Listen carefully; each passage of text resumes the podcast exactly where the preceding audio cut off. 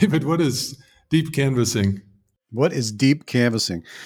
Um, that was one of the things that started this whole journey for me. I read an article in the New York Times about what they were up to.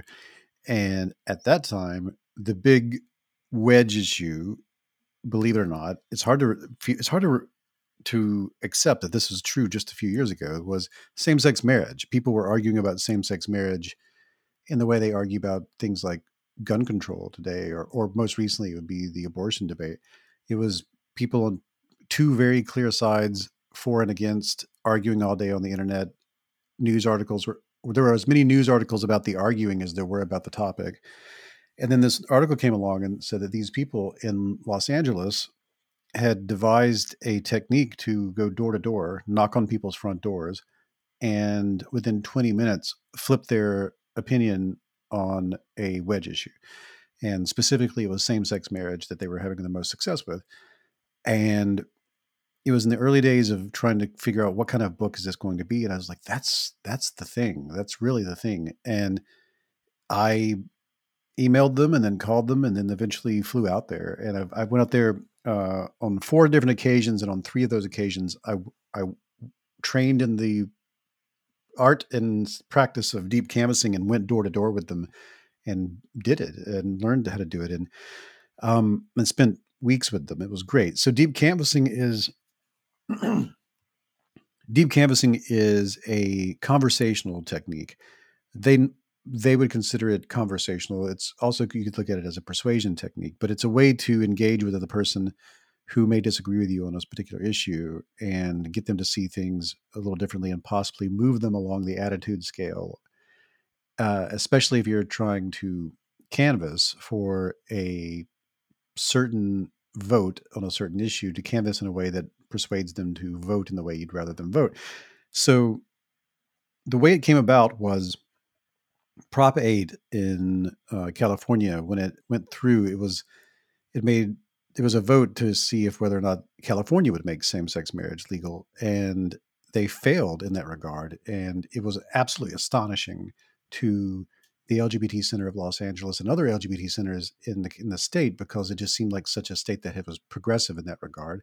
Many people move there for that reason to live more openly, and Dave Fleischer, who is the uh, man, he's the leader of something called the Leadership Lab, which is the political action wing of the LGBT Center of Los Angeles, he said, What if we just went out to the regions where we, the polling shows we most likely lost, and knock on people's doors and ask them, How come you didn't vote for this same sex marriage thing? And, and that's what they did. They went door to door and they were astonished that people really wanted to talk about it.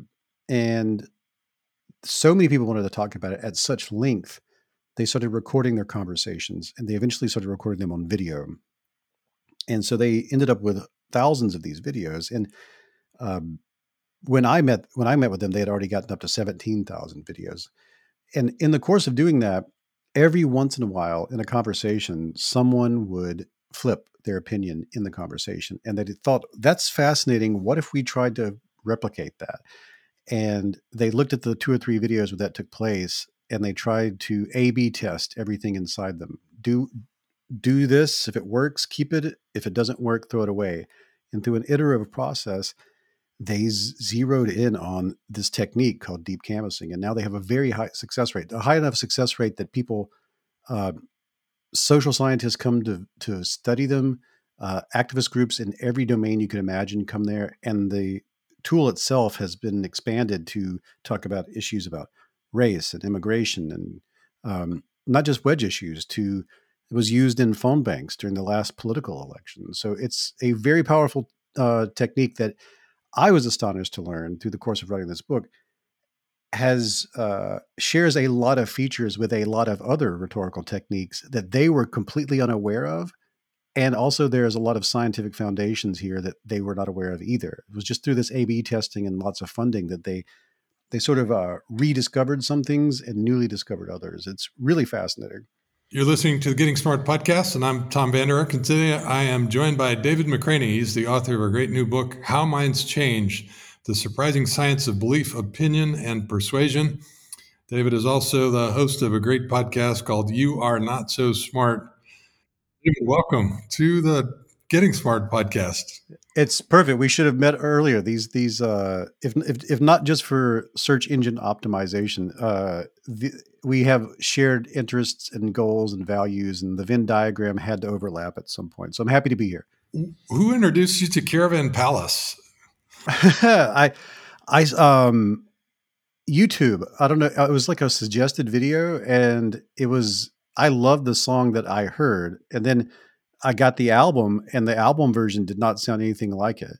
And it turned out that the thing that was on YouTube was something from their um, demo tape days, from their demo tape days. And I emailed them. I finally got a hold of their manager and said, "Can I use your thing?" And they were like, "Sure." I was like, "Can I use your? Can I use your can I use your YouTube thing? And they were like, I don't know about that.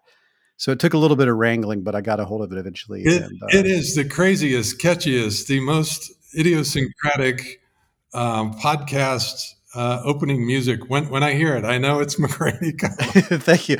I I wanted one. I looked. I wanted a song that it would pause so I could say the name of the show in it, and it had that perfect spot in it. But full disclosure, I reached out to the Dust Brothers before that, who did the Fight Club soundtrack, because they also have a song that has a nice little pause in it.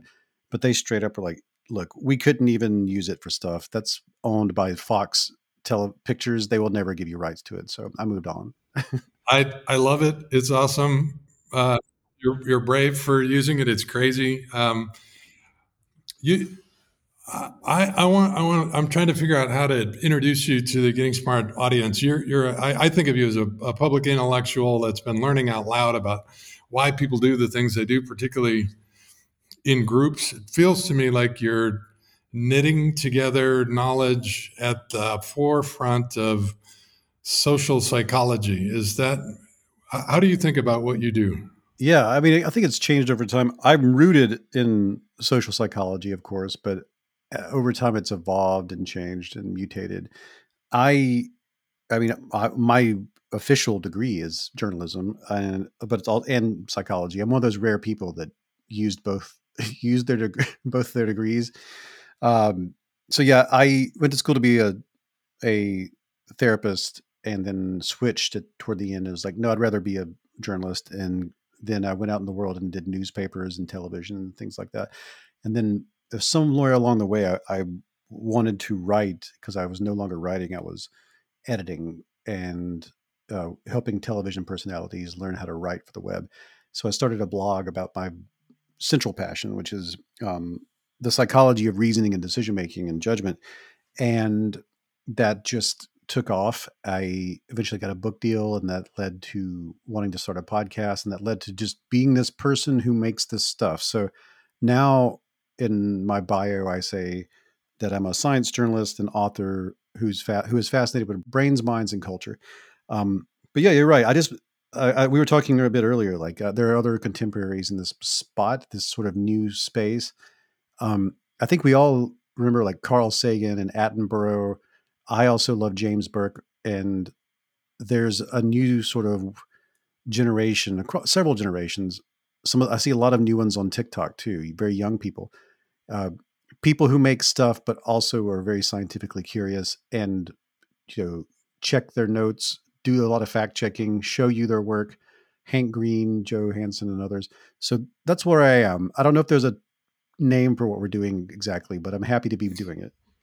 I I believe your work is so important because it um, it is surfacing dated mental models. I think economics and education are both built on the the rational man theory, the individual actor, and so education is the act of filling one's head with knowledge. We we we shifted ten years ago to thinking much more about skills, but it's about filling your head with knowledge and and giving your hands a new set of skills, but as an individual actor and we we live in this uh, society d- d- driven by um, economics based on uh, the, the, rational individual. And turns out both of those are fundamentally wrong, that we are, we're super social, as you as you say in your books, and that it's it's much more about the beliefs and attitudes and values that we hold as members of groups that dictate our behavior. Is that? Yeah, I mean we're we're a complex, nuanced thing, but pedagogically, I hope I said that word correctly. I like that word. Uh, the the it's odd, you know, that lear- in learning domains there would be this mismatch because like Jean Piaget is so fundamental to my thinking and all this, and that's like supposed to be the basis of pedagogy. The assimilation and accommodation model is so important. We can talk about that, but yeah, the we're a very complex, nuanced entity. I like to think of it more like uh, if we want to play around with some like metaphors and similes. The if you the muscles of your arm did not evolve through natural selection to paint paintings or type uh, letters to people, but it, it's they're very good at doing that. Um, likewise, the most many of the mechanisms, the the cognitive mechanisms, the mental uh, machinery of the brain that ri- arises from the actual biological underpinnings of all that, it didn't evolve through natural selection to engage in formal logic and uh, certain kinds of uh, propositional uh, purely rational probability type thinking that we're very good at doing, but we don't innately fall along those. We don't innately pursue that kind of uh, thinking unless we're in an environment that helps us frame it in that way, or we're in a social environment that encourages that and vets it and, and gives us sort of a pilot's checklist to engage in that kind of thing. So we're very good at we've invented all sorts of things like science and academia and law and medicine where when it's working properly we can really do incredible things in that rational reasonable domain. Um, but if you step i mean if you even in a, a, place like that like there are plenty of halls of academia where people are doing some uh, really irrational things uh, there are plenty of uh, places where doctors of medicine uh, are engaging in behavior that they uh, tend to regret. So it's just a function of uh, it's one system that's working on top of another. It's a very complex set of uh, neural. It's a very complex neurological system that is capable of amazing feats of reason and rationality, but uh, we're not exactly innately set up to do that. We're actually more concerned with what people think of us more than anything else. As I could put it very succinctly, uh, the sociologist Brooke Harrington told me that the equals MC square of social science it would be the fear of social death is greater than the fear of physical death. And when that's the proposition on the table, we will we will put our our reputation in the lifeboat and let the ship go down with our body. That's just how we work as as, as a social primate. Yeah, I love that observation. I think if you're a high school principal, you you see that every day in the hallways that social death can be viewed to be even even more significant than than physical death, and yet we we haven't really taken that insight uh, to heart in the way we create learning organizations. Let, well, let's come back to that. Um, I'm wondering if the Crocs and socks and the and the, and the dress, you know, the striped dress. I wonder if those were early signs whenever that came out five or six years ago that we see things differently. And I know that was just one neurobiological version of that, and that there are there are many other ways we see things differently. But that did that help wake people up to the fact that we see we view um, things in the world differently? I think so. In that, and I, it was a great gift for me because th- in my book I wanted to I wanted to be on the ground for every chapter. I didn't want to be writing from purely from the literature or, or, purely just from interviews over you know the phone or whatever i wanted it to be i met these people this is the information i'm getting from them and so on and it was in that particular chapter i wanted to talk about learning i wanted to talk about how brains construct their models of reality and how they update and don't update and resist and then the researchers behind the dress came along and and uh, i met them in New, at nyu and i was like oh my god this is this is what exactly what i was looking for. In fact Jay Van Bavel, a psychologist there at NYU, told me he's like, you need to talk to Pascal because eh, his dress research is his dress research is exactly what you're looking for. So yeah, um, there are a couple concepts in psychology that it helps illustrate for people if they're never if they've never come across them, and there are several concepts in philosophy uh, and and you know, and all the concepts in learning that if you haven't academically come across them, it, it it revealed them to you. One is naive realism. Naive realism is the concept that uh, you have a pretty good understanding of the world, and very little of your perspective is biased. That it's all fact based. It's very evidence based, and therefore, if someone someone disagrees with you, all you have to do is show them the facts and then they will interpret those facts as you do and therefore agree with you so that's that's naive realism it's very close to something called the information deficit hypothesis the idea that people who are wrong about things or have strange attitudes just give them more information and they'll come around. Uh, neither neither one that is not true. Uh, the 19th century rationalist philosophers they thought that uh, public education would get rid of all superstitions. The uh, um, founding fathers they thought hey what if we had public libraries in every town? That'll get rid of that'll we thought this about social media 15 years ago that it would just level us up we'd all get smarter. Yeah the even in the early days like uh, timothy leary and other the early cyberpunks they were like as soon as we have internet everybody's got internet then we'll all have all all we'll, all the world's information will be available to everyone and then even further than that in their pockets maybe and that means no more misinformation, no more lies, no more superstitions, none of that stuff.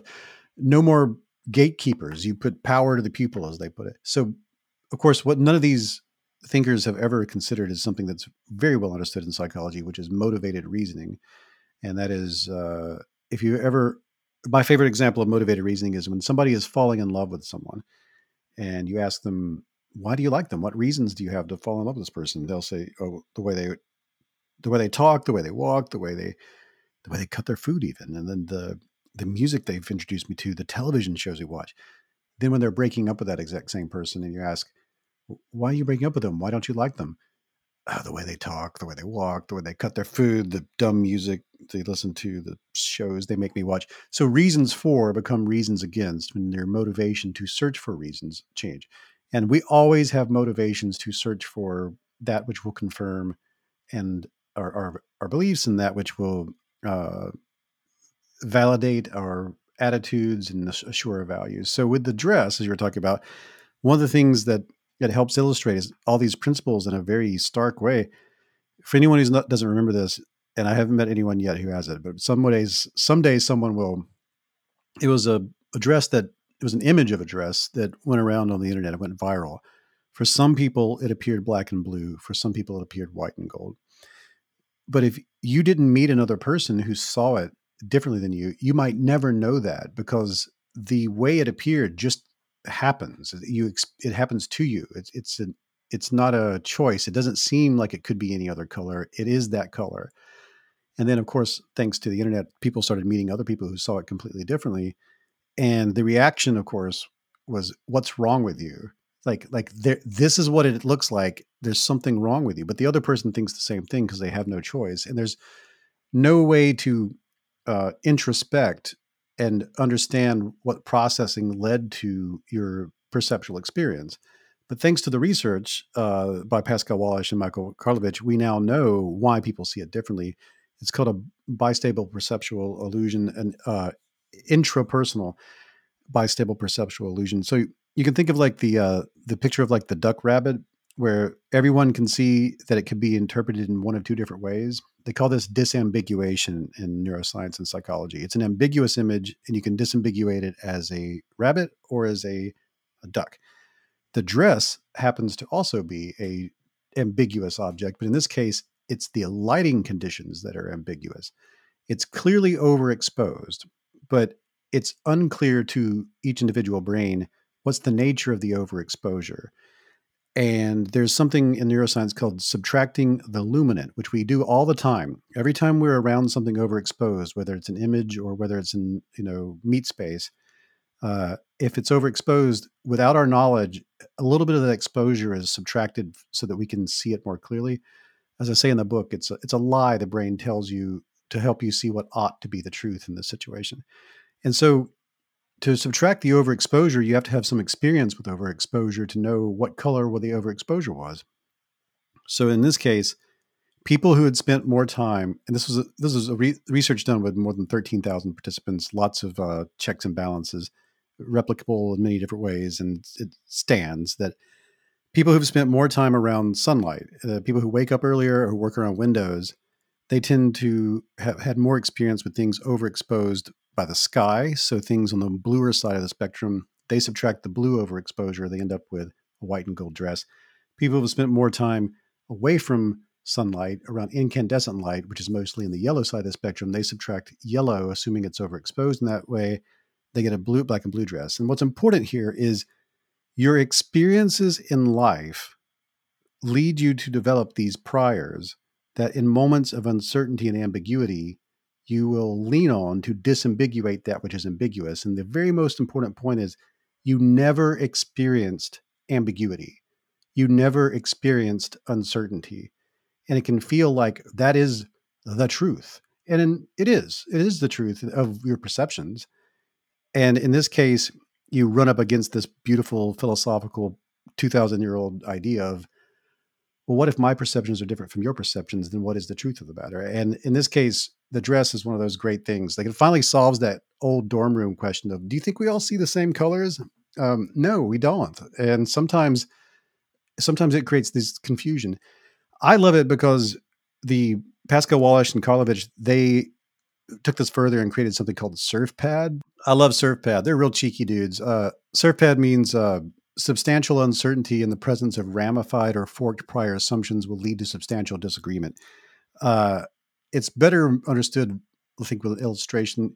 Basically, you think of a line, and above the line is are all the experiences that the other person has had, and that's not only their perceptual experiences, like in the case of overexposed images, but you know all their received wisdom all the times they've ever interacted with a dog or eaten a sandwich uh, everything they've ever learned everything they've ever learned was wrong and updated all that stuff that's happened to them they bring that to moments of uncertainty and what happens is the uncertainty is resolved and what's left behind is this raw experience whether it's purely mental or it's perceptual.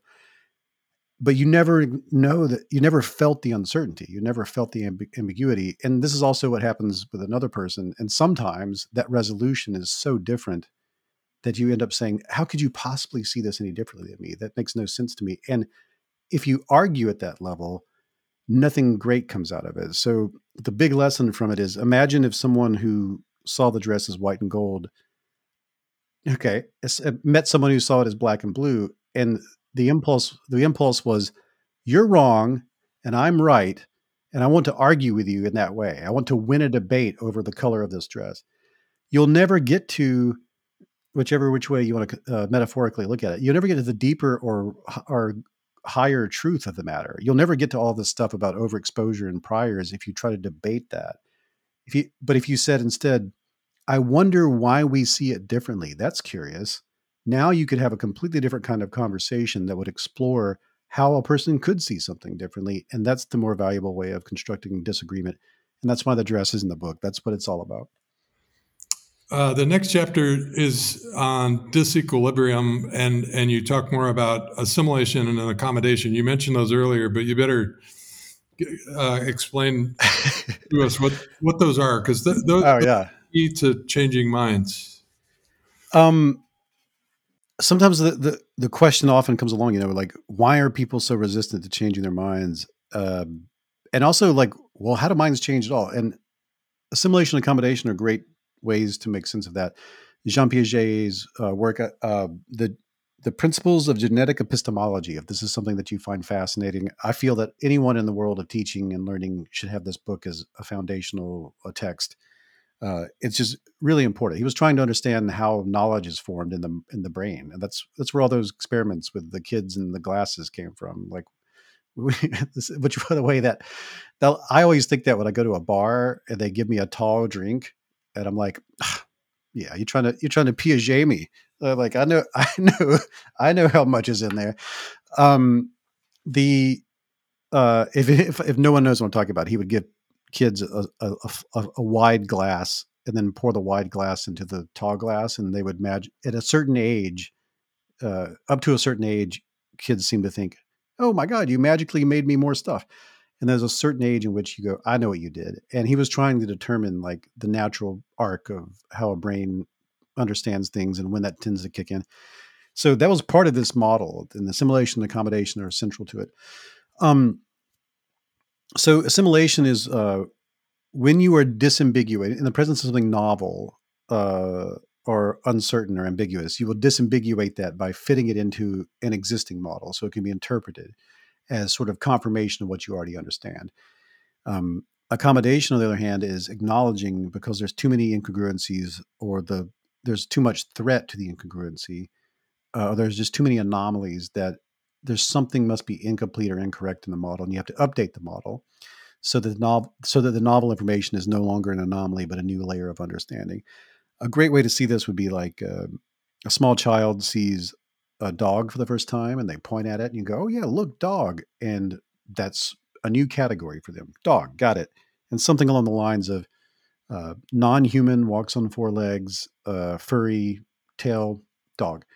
Then later on, they see a horse and they point at it and they'll say dog, or if they're a little bit more advanced, the big dog. And when you say no, no, no, that's not a dog, that's a horse. That was this is the interplay of assimilation accommodation. When they pointed at the horse and said dog, it's an attempt to assimilate. Like this seems to fit into the categories I already possess. It's non-human, four legs, tail, furry. But when you say no, that's a, a horse, they must accommodate. They must create a, a new category in which both dogs and horses can fit. So they may not have a name for it yet, but something mentally takes place for its animal or creature or something like that. And literally, it's like expanding your mind. You have to have a new category to fit the other two categories within, and you start that nesting. So we're doing this at all times, like in this conversation, um, all day long. We are assimilating some things, accommodating others, and you do that long enough, the models get so complex and robust that it's a lot easier to assimilate than it is to accommodate. And since if there's just a low level of threat, a small amount of, of incongruency, you'll be alert. You become alert when something doesn't seem to fit, but you'll err on the side of your priors as you evaluate. And it's pretty easy to interpret almost everything as uh, evidence that you've been right all along, evidence that the way you see the world still is the way to see it. It takes um, something pretty. I mean, I, I could imagine like if you open the door to your apartment or your house this afternoon and you see a little marching band of snakes going around on the floor, like your first uh, like thought isn't, oh, I guess snakes can do that. Uh, it's going to be something like, oh, is this a hallucination? Is this a trick? Is this a, a hologram? Like you try to make it fit before you step into that. Okay, I need to rethink how the world works, and that's those are the engines: assimilation versus accommodation, and um, all brains resist, sure, but some things will motivate us to resist more than others. And as as you have read in the book, um, social concerns tend to be the things that generate the most resistance. And oddly, I think um, there are a lot of cat, there are a lot of places where people feel that resistance, but it's hard to acknowledge personally that the nature of the resistance is social. It doesn't feel that way, and uh, you know, uh, subjectively. Subjectively, it feels like something else. The um, the next, well, chapter six is on uh, the truth is tribal. That that really, I think that's sort of the motto for the book, or at least it was one of the most imp- important um, implications for me. And in chapter six, you said it's rational to resist facts when no one has a social safety net. So this this goes back to the idea of the danger of uh, social death um, being very real. If, if you don't feel like you're safe, like you belong, you need the uh, uh, you have a high need to conform. Um, is that why? yeah. Um, I mean, another way of looking at this is we are social primates, and but we're not just social primates. We are ultra social primates. We have survived, and we, you know, natural selection got us to where we are today by having us think in group terms. Like we form and maintain groups, and we have so much innate behavior that drives that shame, embarrassment, fear of ostracism. Those things are there to help us stay in groups and stay good members of groups and be on the lookout for people who aren't being good members of groups.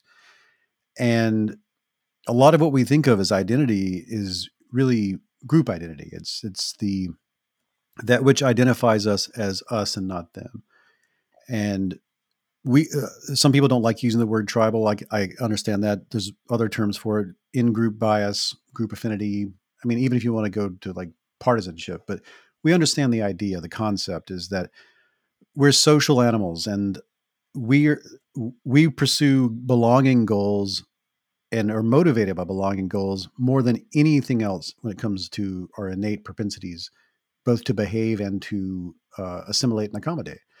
And given a choice between being wrong or being a bad member of our group, we usually err on the side of, well, I would rather not starve in the woods and or have no chance at a mate or no chance at allies or face, you know, reality itself alone. So people tend to be persuaded and to persuade themselves to go with information that keeps them as stable member of a group in in their reputation and their status are managed in a certain way.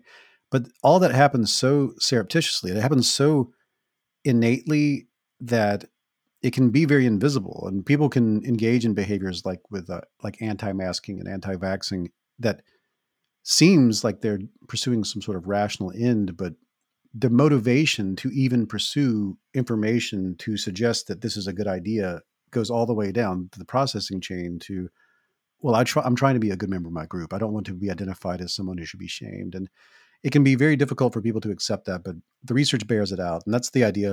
And in the book, I talk about how that that's what leads people into things like conspiratorial communities and um, cults and things like that. There's all sorts of allures that bring people into one of those groups. But once you're in the group, it's the feeling that I want to stay in this group and not be kicked out that really motivates people to think, act, and behave in certain ways in a chapter on persuasion, you say that beliefs and attitudes form our values. I, would love to have you just define beliefs and attitudes and tell us why values are so important. Isn't this? Uh, it's really interesting that this is something that um, I was astonished to learn how recent some of this is. There are uh, a couple of great books on this the the history of the language of, of science in general, but psychology in in particular. Um, most of the terms we use in psychology are 20th century and forward terms. Um, and many cult- cultures, the Greeks, the Romans, like they didn't have concepts like motivation or personality or uh, behavior. Like they they had different concepts, but I wouldn't necessarily they wouldn't define them the way we define them. Not even words like intelligence. And in social psychology, in the earlier days, you could use the word belief, opinion, norm, uh, notion, um, attitude. Even you could use all these terms like interchangeably. They this were like stuff we think, and it wasn't until uh, really until World War II and beyond that we started to to need categories to describe these very specific mental states and mental concepts.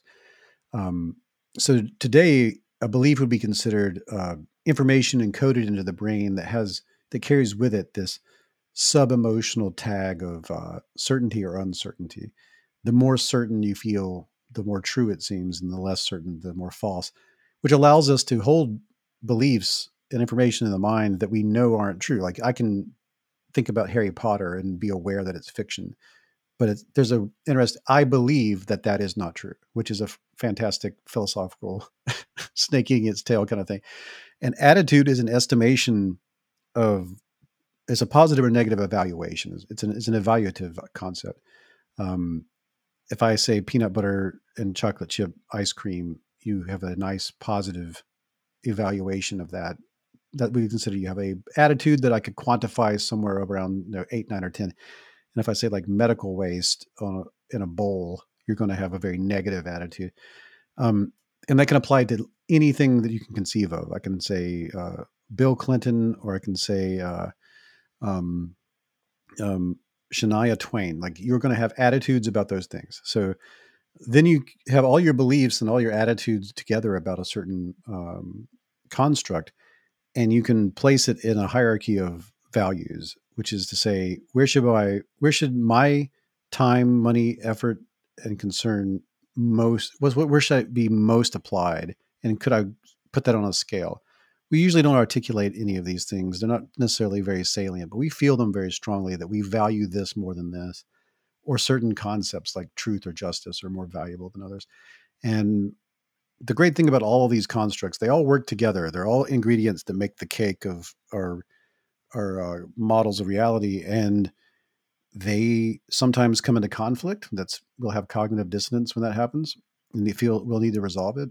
But when we meet other human beings or read their work or see the output of their creative processes, sometimes we'll notice, oh wait, that's maybe my belief is not the same as everybody else's belief, nor is my attitude or value. And there's a really interesting interplay when we come into contact with the fact that, hmm, I could see this differently. I could look at this differently. I could possibly update this, or I might resist that. David, I uh, I think we need a whole nother podcast to talk about the education implications. Uh, I I argued in a, a, book called Difference Making at the Heart of Learning that that we ought to, as as learning institutions, be committed to equipping young people to be change makers, to be difference makers, to be solutionaries, to make the world better. And if you buy any of that, then then your book would be required reading because we, we would need to teach this technology of how groups act and why, and how, in chapter 10, you talk about social change, how social change happens and why. Do, do you think we need to introduce uh, these concepts of what we're learning in social psychology and in uh, high school and college? And, and, where would it show up? In a psychology class? Does it change the way we think about history? What, what are the implications for what we teach and how we teach? I mean, the the overall answer is, oh yeah, definitely, uh, for sure, yes, yes, yes. The the more granular response is like, I mean, it needs to, it has to be part of everything. So, like, there are certain rhetorical truths and critical thinking truths that are essential to being a good student and a good teacher and a good administrator when it comes to putting information into people's minds and, and having that come out as understanding of anything and the the process by which we evaluate novel and ambi- ambiguous, ambiguous information or just learn just the way we actually take in, in unfamiliar information and incorporate it. Um, it's vital that we understand the process there now more than ever because the we've gone through an incredible paradigm shift of what it means to send and receive information between human brains. Like this is much bigger than when we got television. This is much bigger when we got cable television and VCRs and CD-ROMs and VHS tapes. The, this many to many change that social media, the internet, and smartphones have brought into our lives means that you engage with potential misinformation more than you ever have before. And the people who trade in misinformation have gotten really good at matching your attitudes and values so that you will just accept it and pass it along. The cognitive psychologist Tom Stafford told me that you can think of it like this germs were always a problem for human beings and groups. But then we developed cities, and it became an absolute, possibly species extinguishing existential problem. So, to solve that, at the level of the city, they had to develop sanitation. And at the level of individuals, we had to develop best practices like washing your hands and boiling water. When it comes to trading information back and forth, misinformation and who to trust and how to trust how to vet and all those things, how to fact check. That was always a problem for human beings in groups. But then we got this, this massive uh, information, chaotic epistemic mega load of change and how we interact with information. And now it's an a existential crisis for the human species. And we need to develop at the level of platforms and institutions the equivalent the of uh, sanitation, and then across a several generations spread, we're going to have to develop the equivalent when it comes to misinformation of washing our hands and boiling water. I would prefer if people learn that as they're coming up through the first few years of, of being a person and going through, you know, all the different levels of school before you go out into the world, then I would throw them out there into oh, to the wolves of all this and learn it on the back end. And that's how most people do. You you can meet I meet plenty of people in every generation, Gen Z and up, who are some are great at it and some are bad at it, and the results vary, depending on you know wh- what their experiences have been in these domains. So this brings up um, a big question, which is, I think, the job of leading a, a learning organization, a school or a school district or a university, is is now different as a result. Um, if you want to teach some of the things that we've just talked about, it would require a new set of agreements, a new consensus about the goals and purpose of education, and that itself would take a lot of the strategies that we've been talking about, deep canvassing. And you end the book by talking about street epistemology and social change. But it strikes me that education leaders would need these tools to craft new agreements to form sufficient consensus to change what we teach and how we teach it. So this this new knowledge feels like it needs to be woven into how we train uh, school uh, administrators and and civic leaders. I would agree with that. I would agree with that. I remember I every once in a while I go teach uh, just for a couple days at my alma mater. I teach a interviewing and and and journalism. Uh, I jump into a journalism course and, and, just lecture for a couple days. Last time I did that, uh, it was when you remember the boat that got stuck in the canal. Um, I I put that up. I put that up on the on my slide. I said, "How many people here know about this. And every th- these are all people past 18, you know, they're they're getting their degrees. I said, How many people know about this? And they all raised their hands. And they, these are all people training to be journalists. And I said, Where did you learn about this? And every single person said they learned it on social media. Not a single person learned it from a news source. These are students in journalism. They did not learn it from the news. And there were varying then i was like what do you know about this? And it, there there were there were 30 different ways to look at it because they had each one of them had learned it in 30 different ways. The skills required to make sense of new information and the skills required to have conversations about it are vital to the learning process and they're vital to teaching the learning learn teaching and learning and um, taking the big things that have survived. If we're going to talk about uh, I went to a. I, I interviewed a the spokesperson for the Flat Earthers uh, live on stage in Sweden. They have conferences. They have their own dating apps. Uh, that doesn't seem like something that should happen uh, if you've gone to high school. So uh, there's something afoot, and I think that we can to- we totally are in, posi- in a position to do something about it. Run, don't walk to your computer and get a copy of How Minds Change: The Surprising Science of Belief, Opinion, and Persuasion you can learn more about David McRaney at youarenotsosmart.com. I think once you once you once uh, Caravan Clash becomes an earworm, you're gonna you're gonna be hooked on uh, his podcast. David, thanks so much for sort of learning out loud over the last five years. It, you've developed a, a huge following of people that are learning along with you about why we do what we do and so many of us just deeply appreciate your contribution to making us uh, better humans. So, uh, thank you, thank you so much. Uh, this is the I love getting on like uh, your podcast is just. I'm so glad there are podcasts like yours out there. I'm glad that we found each other. I I want to find more places like this to to preach the good word. Um, yeah, and go to davidmcraney.com if you're interested in the book. I've got like a nice roundtable video with me and three or four different experts on these topics where we kind of hash it out. And uh, there's tons of other extra material there if you just like, I want to look at this for a minute before I commit to a purchase. But yeah, it's there. How Minds Change. David McRaney, thanks for being with us. And thanks to our producer, Mason Pashia, and the whole Getting Smart team for making this possible. See you next week. Till then, keep leading and learning and innovating for equity. Use do some deep canvassing this week. See you next time. Thanks for tuning in to the Getting Smart podcast today. We want this podcast to be actionable, insightful, and a great way to learn about what's next in learning. In order to stay on the cutting edge, we need people in the field to tell us what they're hearing, what they're wanting, and what they're needing to learn more about. Got a topic or a guest in mind? send your recommendations to me, Mason at gettingsmart.com. And if you like what you're hearing, don't forget to leave a review in Apple Podcasts or subscribe wherever you listen. Feel free to share the podcast on social media using the hashtag GSPodcasts. Thanks so much.